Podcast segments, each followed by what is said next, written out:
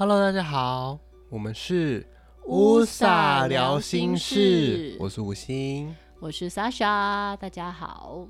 哎，对，吴昕，我跟你讲哦，我最近啊看到了好多好多很有趣的事情，很有趣的现象。你知道我有在跟着我的中医老师在跟诊，对吧？然后呢，我就发现啦，身体跟心理的连接真的很多耶。比方说啊，当你觉得生气的时候。你应该不会意识到你的呼吸其实是急促的吧？甚至是你会屏住呼吸，甚至是呢你会大大口喘气。就是很多时候你的身体其实是比你的情绪更早出现。还有啊，你会发现呢，在这个我在跟诊的过程中啊，极度的压抑自己的情绪的，哎，原来他的颈椎也会出问题耶，他的胸椎也会出问题耶，这个很有趣吧？这个让我也联想到了我国中时期，我有查不出的胃痛。就是医生啊，给我开了各式各样的药啊，胃乳啊都没有用，甚至最后照了胃镜，只跟我说：“哎、欸，妹妹啊，你的胃壁很漂亮的粉红色呢。”我心想说：“那我该怎么办？”他说：“那你有没有去看一下身心科呢？”对，我那时候也是我第一次知道哦，原来身体。是反映了我心理的状态耶，你你自己有没有这样的体会？我觉得是啊，我也常常要需要透过身体的反应哦，觉得哦身体好紧张哦，肌肉好紧绷哦，才会这样子哎。对，我觉得也蛮奇特的哦，就是在我们现在的状况啊，或是说华人也好，或所接触的个案也好，也是要透过身体的反应，觉得非常不舒服，才会觉得。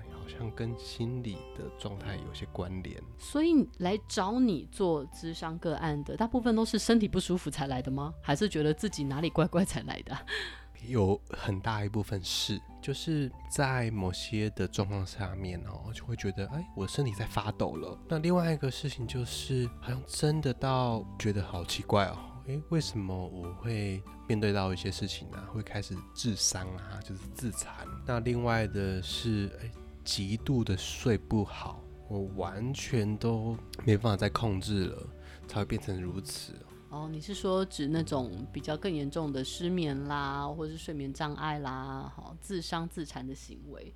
哦，所以其实，在你的个案里面，也蛮多那种身体跟心理上的连接。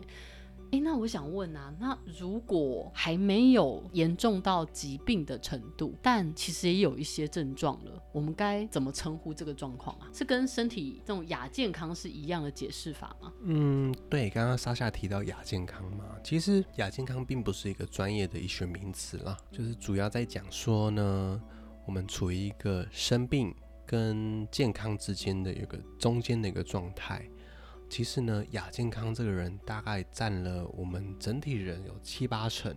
那怎么去判别亚健康？我觉得就是有一个细微的呃判别，你跟你以前的状态，就是哎心情呐啊，啊心情就是你会不会觉得起伏特别的大，跟你以前完全的不一样了。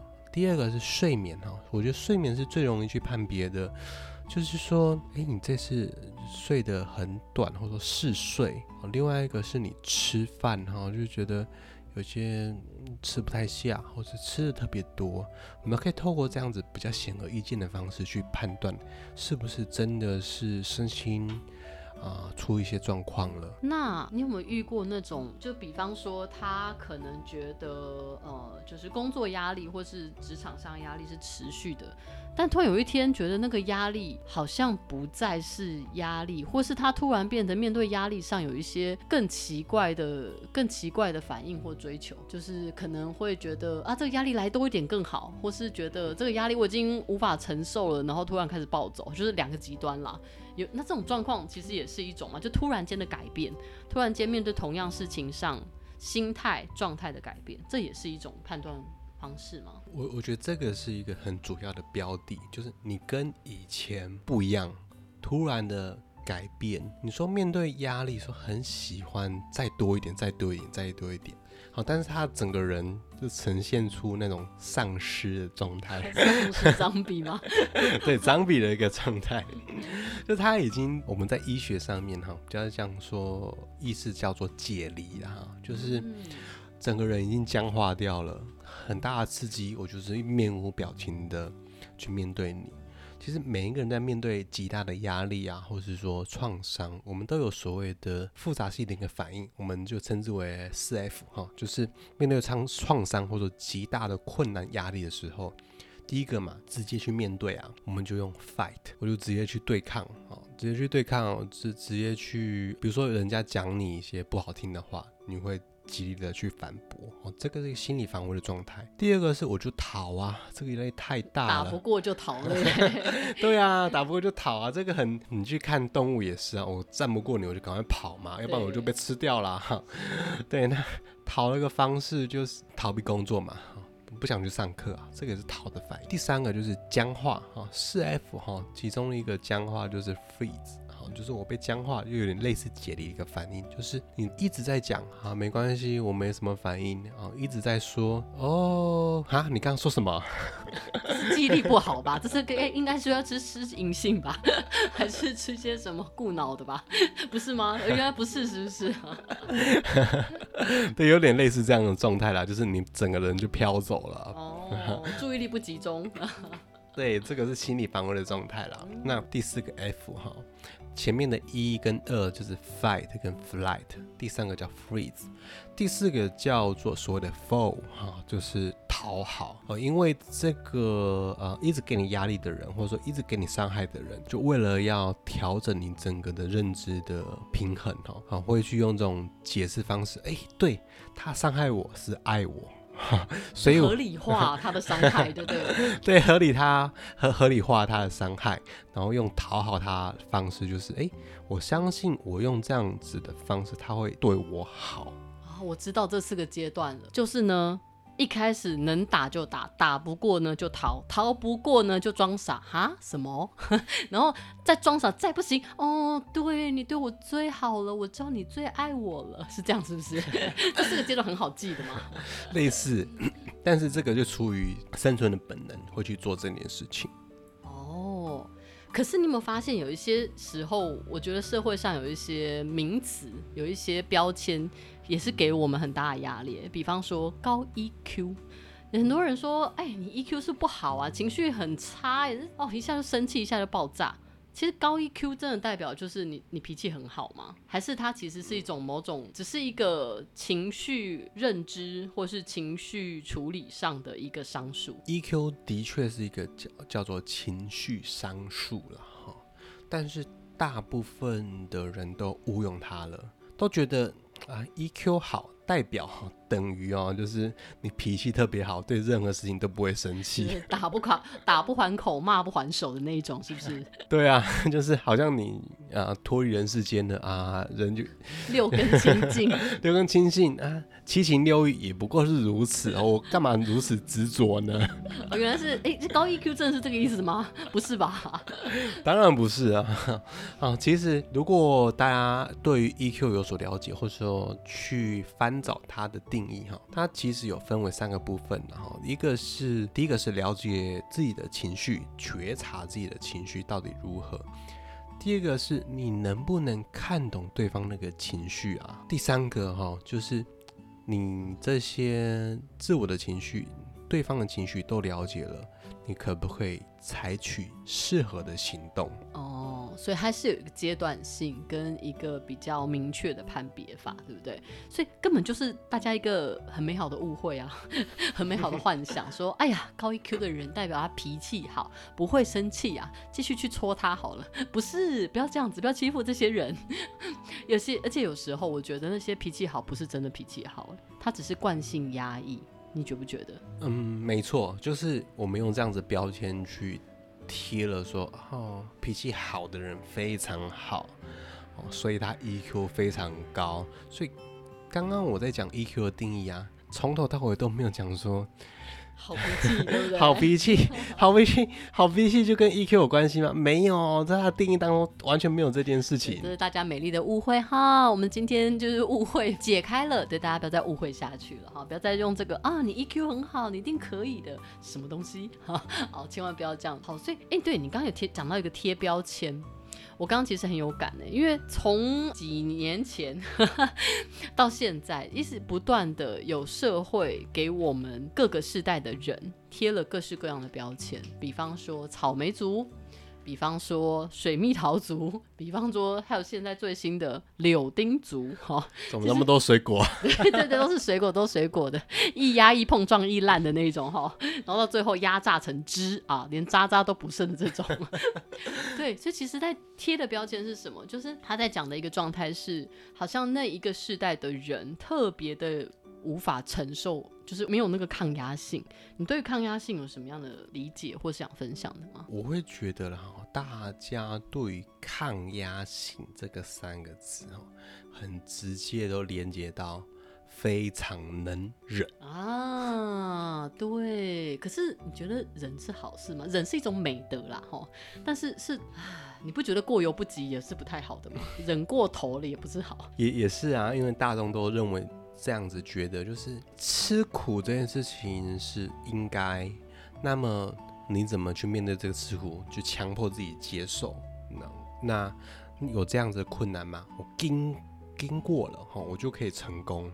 哦，难怪有那句话“吃苦当吃补”，原来就这样子来的。原来是因为忍耐啊，在困境当中，我一定要逆境生存，所以我要忍耐，对吧？是啊，但是吃苦一定会成功吗？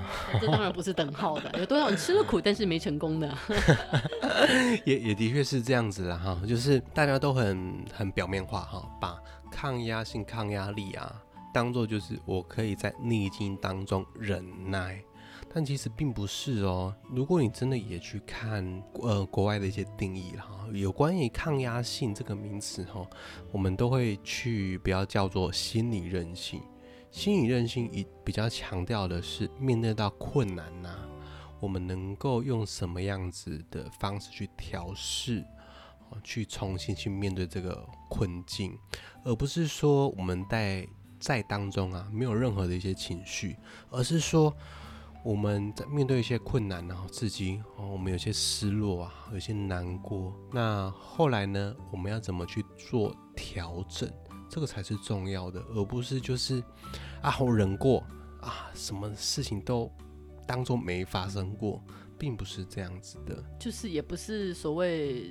忍一时风平浪静，退一步海阔天空而已，对不对？重点是在于调试。我觉得我刚刚听到的你分享的是重点在于调试。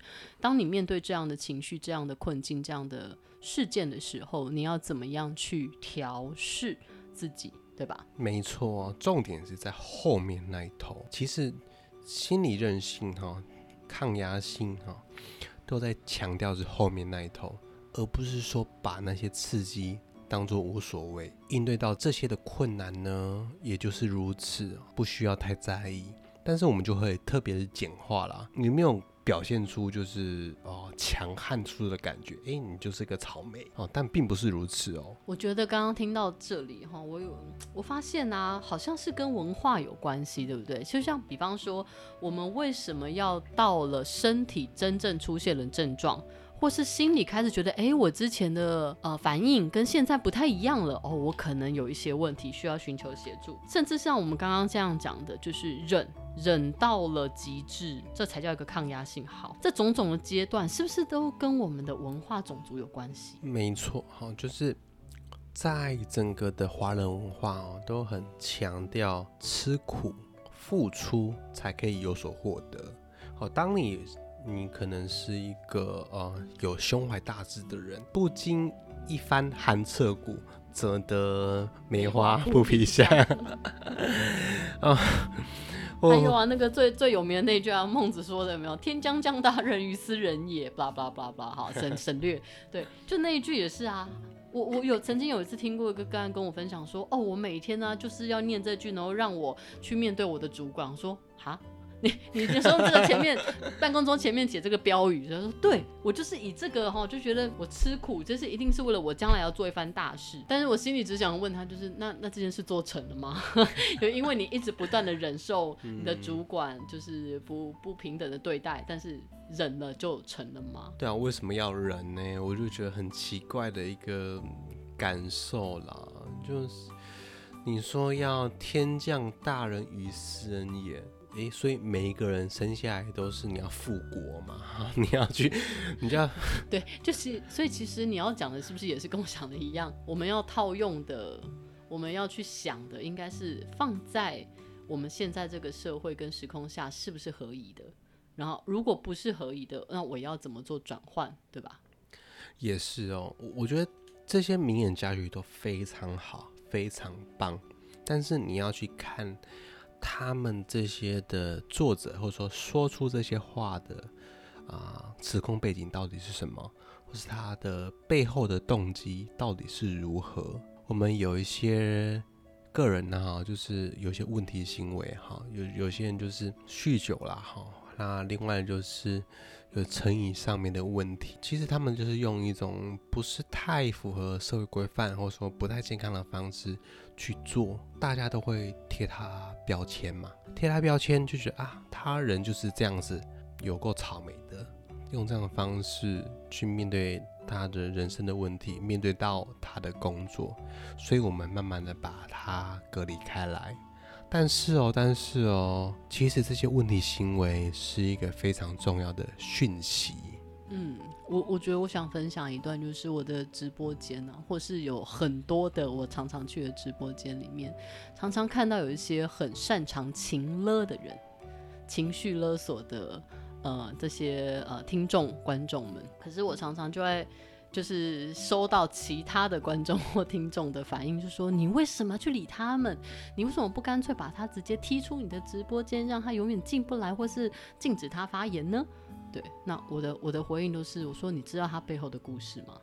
如果我就因为他做了这个行为而禁止了他，那你觉得对他是公平的吗？对，那当然，同时我会尽可能的做到，就是。没有对我情了的你们，跟对我有一些看似情了行为的他，好，都一视同仁，就是我尽可能都顾到每一个人，对，但是所以我也不想要特别把某些人给贴标签之后，把他们直接隔离或摒除在外的感觉。我相信这也是每个人在对于任何事件的一个难处了哈，就是如果你不符合这个规则了，那你。应当要做些什么？符合大众人的利益吗？或是说，把小部分的人就这样子排除？我觉得可以，呃，勾回到哈，就是可能对于一些矫治机关哈监狱也好，就是说你怎么去看待这样被排除的人？他们是必须要再受教育的，还是说他们就没办法符合大众的规则啊？我就把他排除在外了。我会想要去有这样态度去看哈，那接下来的就是我们应当哦去看待这个问题行为哈，不能觉得这个也是有所问题，就是把它排除在外哈。问题行为其实表露出每一个人的个人需求，我们其实可以去看哦，个人需求到底是什么？好用最简单的马斯洛的理论哈，我们生理呀。生理呀、啊，安全啊，爱与归属、自尊或者到、自我实现，其实我们大部分的人哦，都卡在所谓的爱与归属这个阶段。哎，可是停留在爱与归属的需求，不是很合理、很正常的吗？大家都需要爱跟归属啊。但是大家都会去忽视这个事情。忽视了什么？其实很多的。我们的每个行为都是经过包装过的，比如说攻击性也好，或是说用很多的啊，你不懂我，哦，你都不理我，哈，其实他们很多源自就是缺乏爱，你要去关心他。哦，这样让我想到我很多的那个西塔个案里面也是，呃，你会发现他们的行为可能是很焦虑，所以他会用一直的讨好。或是很焦虑，他会一直不断的询问你说啊，你几点出门啊？去哪里？跟谁呀？那会做什么啊？问的很 detail。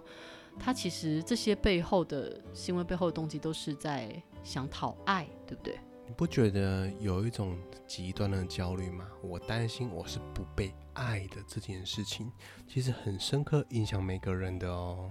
嗯，这么说我真的很有感。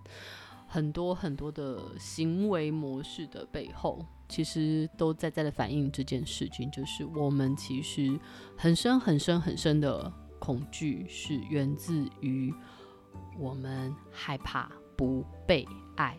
不论是你的家人，不论是你的朋友，不论是你的伴侣，不论是你的呃父母啊、孩子等等的，其实我们人好像总是会有那个，我如果做的不够好。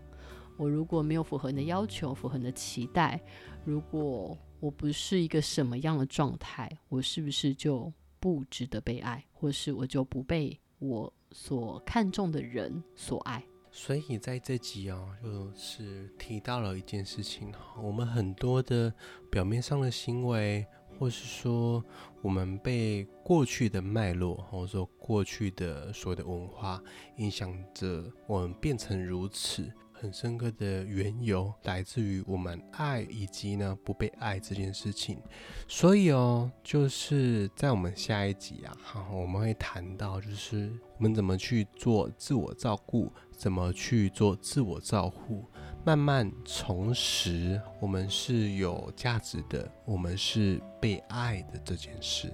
所以这集呢，我们还是回到最初源头，期许。每一个人，当然也包含我们自己，能够成为一个时时刻刻做自我觉察的人。真的，自我觉察这件事情，真的是你们会听到，不论哪一集，常常会出现这四个字，因为这真的是一个最重要、最重要的事情。我觉得万事啊，万事起头都来自于愿不愿意去了解，了解他人，了解自己。